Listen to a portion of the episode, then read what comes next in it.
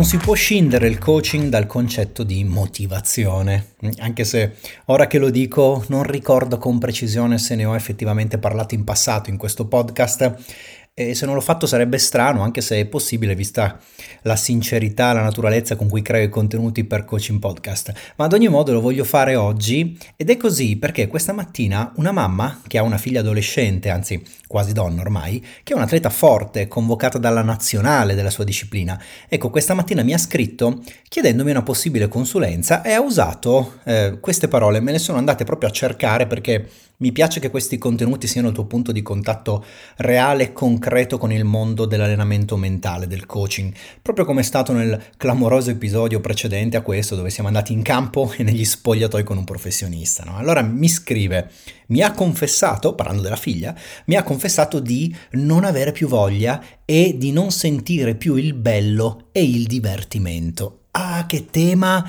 che viene fuori qui. E pensa che Proprio pochi minuti fa ero al telefono con un altro genitore che ha una figlia che a sua volta è un atleta, si allena 4 più ore al giorno eh, e lui si diceva quasi preoccupato perché credo a sua volta anche lui veda più eh, tensioni che piacere nel fare sport, no? nel competere di sua figlia. E allora mi si è aperto questo cassetto nella mente dentro il quale ripongo un po' di pensieri che hanno a che fare con il professionismo, il divertirsi nel fare eh, ciò che si fa, la motivazione e così via, non soltanto in ambito sportivo ma in generale nelle attività umane. Ed eccoci qua nell'episodio 65 di Coaching Podcast nel quale ti do il mio benvenuto. Oggi ne parliamo, dai, parliamo di motivazione, parliamo di divertirsi nella performance, parliamo di coaching in effetti perché questi temi sono strettamente legati a come usi la testa quando fai quello che fai. Prima di tutto, se ancora non l'avessi notato o magari non hai ascoltato l'episodio 64 che precede questo, ad un certo punto la persona con cui stavo dialogando, allenatore professionista da più decenni, parla di motivazione no? e ci mette di fianco un aggettivo. La chiama motivazione intrinseca. Allora facciamo un po' di luce su questa distinzione perché vedi, se ci fosse una sola forma, un solo modo per essere motivato, allora la chiameremmo motivazione e basta. E invece no, lui la chiama intrinseca, che significa appartenente alla persona stessa. La motivazione è intrinseca quando ce l'hai tu dentro e non ti servono stimoli, pungolamenti, spinte esterne per trarne energia. La motivazione può anche essere esterna ed in certi momenti è necessario che lo sia, ma se tu hai bisogno di un input esterno per essere motivato nell'agire, nel fare qualcosa, e c'è un problema di costanza che prima o poi dovrai risolvere, perché non appena ti viene a mancare quello stimolo che arriva appunto da fuori, quindi non ce l'hai dentro di te, come fai? In quell'episodio c'è questa immagine molto efficace dove lui dice: Noi da fuori possiamo essere l'accendino, il fiammifero, ma il carburante ce lo deve mettere l'atleta. È così, è esattamente così. Ecco perché, e apro una parentesi, da anni mi annoio un po' quando parlano dei mental coach definendoli eh, come motivatori. Ecco, so che è il termine giornalistico oppure mediatico che fa meglio presa, però non identifica il lavoro di un coach che fa ben altro e ha altre finalità. Io ad esempio mi ritengo francamente poco capace di dare motivazione come fattore esterno, però sono bravo ad aiutare le persone che lavorano con me a trovare dentro di sé quel carburante a capire come spenderlo, in quali ambiti, in che misura, eccetera, eccetera. Quindi, prima distinzione da fare motivazione che viene da fuori, mm, no, non è qualcosa che ci interessa. Chiaramente eh, si può motivare qualcuno, che significa nella pratica spingerlo ad agire, aiutarlo a decidere, a compiere una determinata azione, però non è sostenibile questo tipo di supporto sul lungo periodo. Mentre motivazione intrinseca, cioè che hai dentro, che ti appartiene, è cento volte sì, assolutamente. Ogni atleta che è arrivato al successo, ma anche ogni persona comune che compie azioni che implicano fatica e vanno contro il risparmio energetico innato, che descrivo bene nell'episodio numero 8, e lo fanno sistematicamente, ecco, ognuno di questi è in grado di automotivarsi cioè conosce strategie di pensiero e di comunicazione con se stesso che eh, bypassano, evitano tutti i trucchi del cervello che lui ha a disposizione per farci risparmiare energie. Quindi conoscendoli ci passano sopra o di fianco, non si fanno fermare ed ecco che agiscono e ottengono risultati sistematici. Eh, ti faccio un esempio su questo perché è un concetto molto importante. Sono più di eh, sette anni ormai che ogni anno esco per correre, almeno diciamo 180-200 volte in un anno, il che implica bloccare del tempo nella giornata e quindi sottrarlo per forza ad altre attività. Avere una base d'appoggio, la casa, la stanza di un hotel perché ti devi cambiare, no? devi lavarti quando hai finito e così via. Fare fatica, correre, allenarmi, no? nel mio caso. E quando ci penso, il mio meccanismo di motivazione è incredibilmente semplice. Prima di tutto penso al piacere, proprio inteso come sensazione fisica che mi rimane addosso dopo essermi allenato. A me piace la sensazione di leggera stanchezza, una specie di strano stordimento no? che hai addosso per ore nelle giornate in cui ti alleni bene.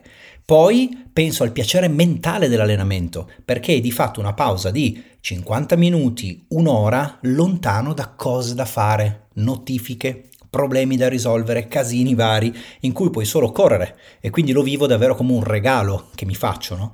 Inoltre, soprattutto quando mi alleno di mattino presto, mi piace tantissimo l'idea che già alle 8 puoi dirti, oh, oggi ho fatto il mio, mi sono allenato, ho dato qualcosa di mio alla giornata e adesso me la posso godere veramente.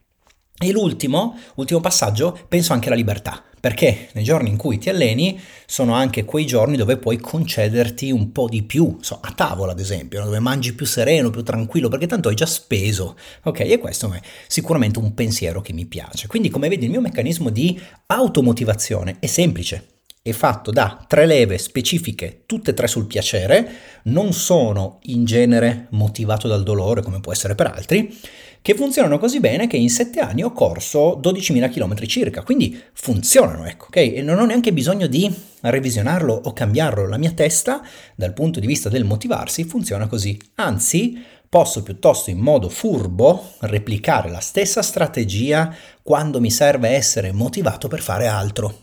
Questo è un esempio di motivazione intrinseca è dentro di me. Io mi alleno anche senza bisogno di qualcuno che mi faccia notare che dovrei farlo o che mi tenga sul pezzo. Ora, distinto questo, torniamo all'email ricevuta stamattina. Mia figlia non sente più il bello, il divertimento e mi dice di non avere più voglia. Allora, qui potremmo pensare di essere davanti a due situazioni differenti. La prima, anche se Sinceramente dubito che si tratti di questo, te la dico per completezza, ma non credo che sia questo il punto, e che questa atleta fino ad oggi ha vissuto il suo sport, peraltro ad alti livelli, sospinta da motivazioni esterne. Quindi ha avuto attorno a sé un ambiente che l'ha continuamente stimolata, invogliata, spinta verso l'allenarsi, ehm, che l'ha aiutata a focalizzare l'obiettivo sportivo, attraversare i momenti critici senza mollare e così via. E questo fino ad oggi ha fatto il suo, ha funzionato. Poi magari adesso quell'elemento esterno ha smesso di esistere. Ora io non ho approfondito ancora perché dobbiamo ancora parlarne, risentirci, ma andrò sicuramente a indagare questo aspetto. È cambiato qualcosa nell'ambiente? Non so, magari l'atleta ha cambiato squadra sportiva o adesso si è trasferita e vive in un'altra città Oppure l'allenatore non è più quello di prima. Voglio capire se è cambiato qualcosa di esterno e se così fosse abbiamo cominciato a livello di coaching a comprendere in quale direzione lavorare. Tuttavia dicevo fin da subito che dubito che sia questo l'ambito di intervento. E perché lo dubito? Ma un po' è così, è una sensazione che arriva da esperienze del passato. E poi c'è da dire che in uno sport così duro come quello che pratica questa persona, arrivare comunque a quel livello e lavorarci dieci anni ininterrottamente mm, è difficile secondo me che tutto questo sia stato fatto perché il motivo, la spinta all'azione arrivava dall'esterno. Mi sembra poco probabile. Ecco. Che cosa è più probabile? Che stia venendo a mancare una strategia per automotivarsi. Magari quelle leve che fino a ieri funzionavano adesso non sono più così efficaci. Qui sarebbe molto bello e utile per te che ascolti questo episodio vedermi lavorare quando facciamo la parte dedicata alla corretta definizione degli obiettivi dei miei clienti e delle relative motivazioni che li sorreggono. Perché quando ci lavoriamo mi senti dire ad un certo punto revisiona periodicamente le tue motivazioni. Questo significa rileggile, perché ehm, avresti dovuto scriverle quando definisci i tuoi obiettivi, quindi rileggi i tuoi perché e chiediti sinceramente, brutalmente e veramente, mi interessa ancora questo perché? È ancora motivante per me?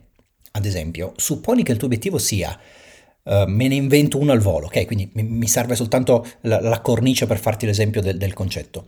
Aprire un'azienda creata da zero e farci lavorare entro tre anni almeno 20 persone in modo continuativo, ok?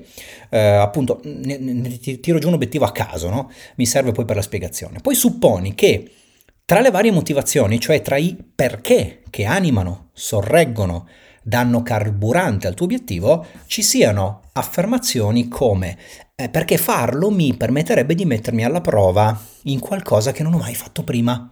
Oppure perché mi darebbe orgoglio personale, perché dimostrerei a chi non crede in me che si sbaglia, perché guadagnerei più denaro, perché così facendo darei modo a 20 altre persone di avere un lavoro, perché sono curioso di vedere che cosa sono capace di fare. Insomma, qualche motivazione qui. Ecco, può essere che tutti questi perché fossero veramente motivanti per te quando definivi il tuo obiettivo.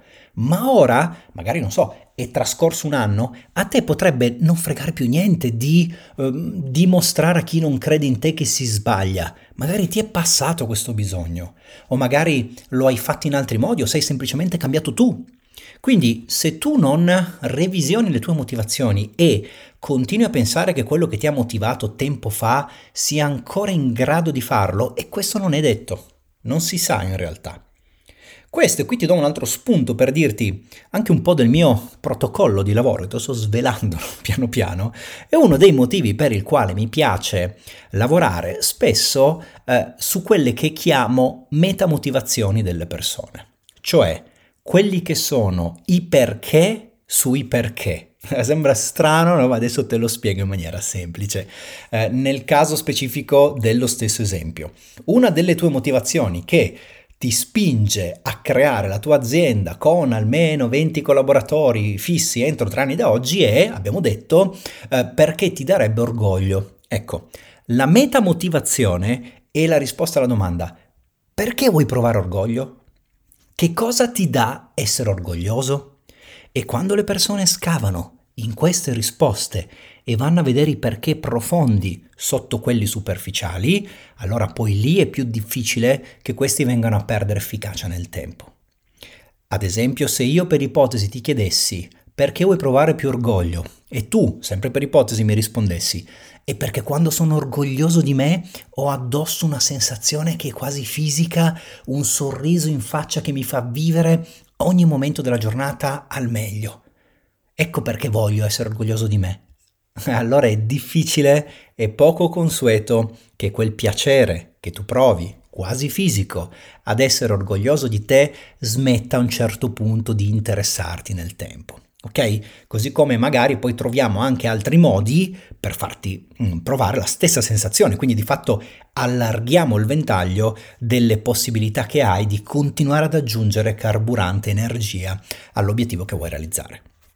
Ecco, quindi che cosa potrebbe essere successo a questo atleta e come aiutarlo, come aiutarla a tornare motivata attraverso questo tipo di concezione della sua motivazione che, per riassumere, dovrebbe essere intrinseca, cioè frutto di una strategia precisa che può seguire indipendentemente da chi c'è all'esterno o da che cosa accade al di fuori, possibilmente metamotivata, cioè bisognerebbe avere ben chiari eh, che cosa si, eh, quali sono i vantaggi no? che arrivano da quei perché che sorreggono i tuoi obiettivi. Come lavorarci? Eh, sicuramente se in futuro lavorerò con questa persona, vorrò definire il suo obiettivo sportivo oggi intanto, no? capire bene che cosa lo sorregge adesso e poi metamotivarlo andando a elencare i benefici che arrivano dalla soddisfazione di quei perché, quindi dalle sue motivazioni. E se non ci fossero? Eh, se non ci fossero si può andare avanti lo stesso. A volte, sai, a volte facciamo delle cose per senso del dovere. A volte magari il senso del dovere non ce l'hai, ma è proprio un devo, cioè ci sono delle cose che facciamo che potrebbero n- non piacerci, ma vanno fatte e basta. Quindi una sorta di resilienza, no? se vogliamo, è un po' passivo, eh, chiaramente come ragionamento.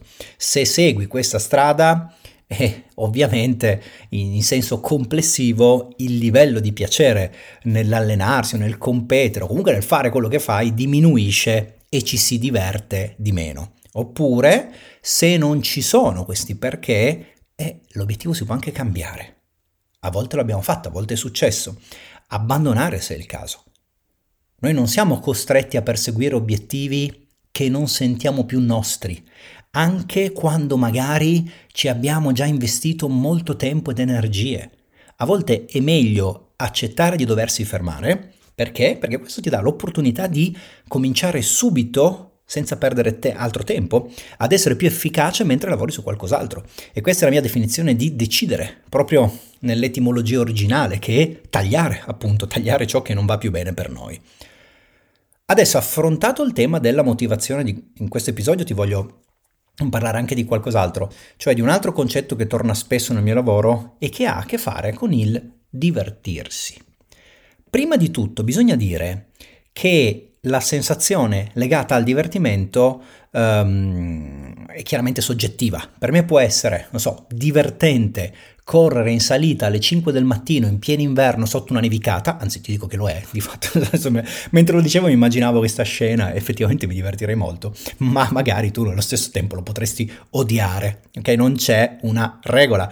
In generale chi si diverte, eh, che cosa fa nella testa? Riesce a focalizzare dell'esperienza che sta vivendo i lati che più piacciono a lui, ok? Quindi è qua la soggettività. Ad esempio, se tu vai ad allenarti sotto la pioggia e ti focalizzi sul fatto che hai la schiena tutta bagnata, tremi di freddo, hai i piedi inzuppati, sai quella sensazione brutta no? di avere i piedi tutti quanti bagnati, vai più lento di quando c'è il sole facendo il doppio della fatica, magari tira vento che chiaramente è contro di te, quello è un classico, no? allora nella tua testa la rappresentazione di quell'esperienza è improbabile e difficile che sia divertente. Però se tu invece fai la stessa cosa, ma intanto pensi che per una volta puoi fregartene di essere completamente bagnato, no? che al contrario di com'è nel 99% dei casi quando esci e piove, magari vai in ufficio e cerchi di rimanere asciutto, ti stai allenando al fresco invece di patire il sole cocente addosso, ti senti libero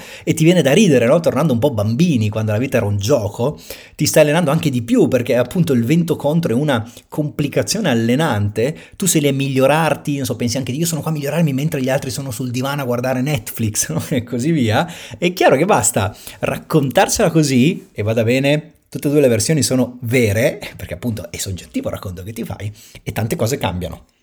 A me so, è sufficiente sentire questo tipo di descrizione e magari immaginarmi là come un matto sotto la pioggia, che rido perché finalmente lì lasci proprio andare tutto, no? ti sfoghi, ti diverti, esci dal consueto eh, per cominciare a divertirmi. Poi non, non so tu che effetto ti fa questo tipo di rappresentazione, però a me fa sorridere. Ecco, quindi il divertimento è soggettivo, dipende dal focus mentale che hai e questo lo puoi allenare, anzi, mm, ma forse neanche tanto, di fatto è una semplice scelta, non ha anche bisogno di essere allenata come abilità e ultimo, molto importante, a volte il divertimento va dimenticato.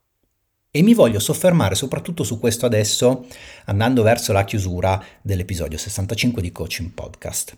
A volte, eh, anzi mi verrebbe da dirti sempre, i risultati che vogliamo esigono prevedono un prezzo. Quel prezzo può essere in termini di tempo da dedicare, di energie di sicuro, di perdita di controllo in altri ambiti della nostra vita, di sofferenza delle nostre relazioni che magari trascuriamo mentre lavoriamo su un obiettivo specifico e così via. Noi possiamo eh, certamente inventarci dei modi creativi per limitare quel prezzo oppure anche per evaderlo a volte, però questi trucchi di fatto non durano. La vita pretende equilibrio e sul lungo periodo ogni essere umano raccoglie sempre nella misura in cui è capace di seminare e poi di lavorare su quella semina. E certe volte per arrivare dove vuoi, il prezzo che devi pagare per forza non prevede il divertimento. Ok? Avere l'aspettativa di divertirti nel fare ciò che fai, secondo me è rischioso semplicemente perché ci sono dei momenti, delle fasi di lavoro sui tuoi obiettivi in cui questo non è possibile. Ecco perché trovo... Uh, non è così, secondo me non è così furbo se vuoi arrivare al tuo massimo, agganciare il tuo impegno al concetto di divertimento. Ora ascolta bene questo passaggio. Divertirti ti serve per continuare, ma non va bene per arrivare. Se tu vuoi diventare un, un, grande trainer e condurre corsi con centinaia di persone, ma anche se tu vuoi diventare uno sportivo top, no? famoso, desiderato da ogni team, oppure se vuoi diventare un grande manager in un'azienda di spicco, per arrivarci non puoi pretendere di divertirti. Non puoi aspettarti per forza che ti divertirai. Esiste semplicemente un momento in cui la vita smette di essere un gioco e al posto del divertimento ci sono delusioni, fatiche, fallimenti, incazzature, tristezze, dolori, risultati mancati e così via. Questi fanno parte del prezzo che tu devi pagare se vuoi arrivare là. E non significa assolutamente che non ti divertirai mai più, anzi, ad un certo punto, quando sarai già arrivato dove vuoi, sarà principalmente grazie al divertimento che ci potrai rimanere. Gli atleti che hanno carriere professionistiche che durano 30 anni, ad un certo punto e da lì in avanti, iniziano a eh, continuare la loro attività sportiva solo perché si divertono. Ma d'altra parte, se ci pensi, deve essere così per forza, perché che cosa li motiva, secondo te? Non è arrivare all'obiettivo perché ormai ci sono già arrivati. Eh, tante volte quando sono lì non è più il denaro, non è la fama, e quindi perché diavolo continuano? E continuano perché amano fottutamente quello che fanno. Stanno bene mentre lo fanno. Si identificano non più con l'obiettivo, ma con il processo e sono innamorati del fare, non del raggiungere o dell'ottenere. Lì si divertono, lì sì che si divertono. Però quel divertimento è arrivato solo dopo ed è una sorta di forza che ti occorre per mantenere, per continuare.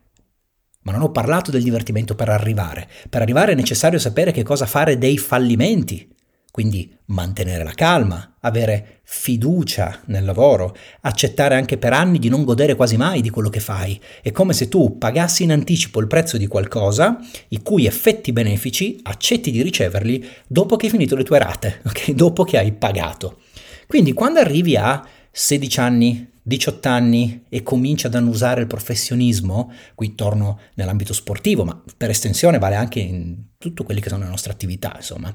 Poi in certi sport, tra l'altro accade anche prima no? dei, dei 16 anni, in altri succede un po' dopo, dipende dallo sport. È meglio se ti liberi della pretesa, della volontà di divertirti. Cioè, se ti diverti comunque, benissimo, ovviamente, ma non pretenderlo sia da atleta, sicuramente da atleta, se anche sei il genitore dell'atleta, non aspettarti che i tuoi figli si divertano mentre tentano di diventare professionisti. Non è detto che sia previsto il divertimento in quella fase. Ok? Magari eh, sei in una fase selettiva dove solo chi tiene botta, chi ama la fatica, chi non rinuncia, chi va avanti a testa bassa e cuore aperto passa l'esame e lì, come a volte scrivo nel mio stato su WhatsApp, l'unica via di uscita è attraverso. È proprio così.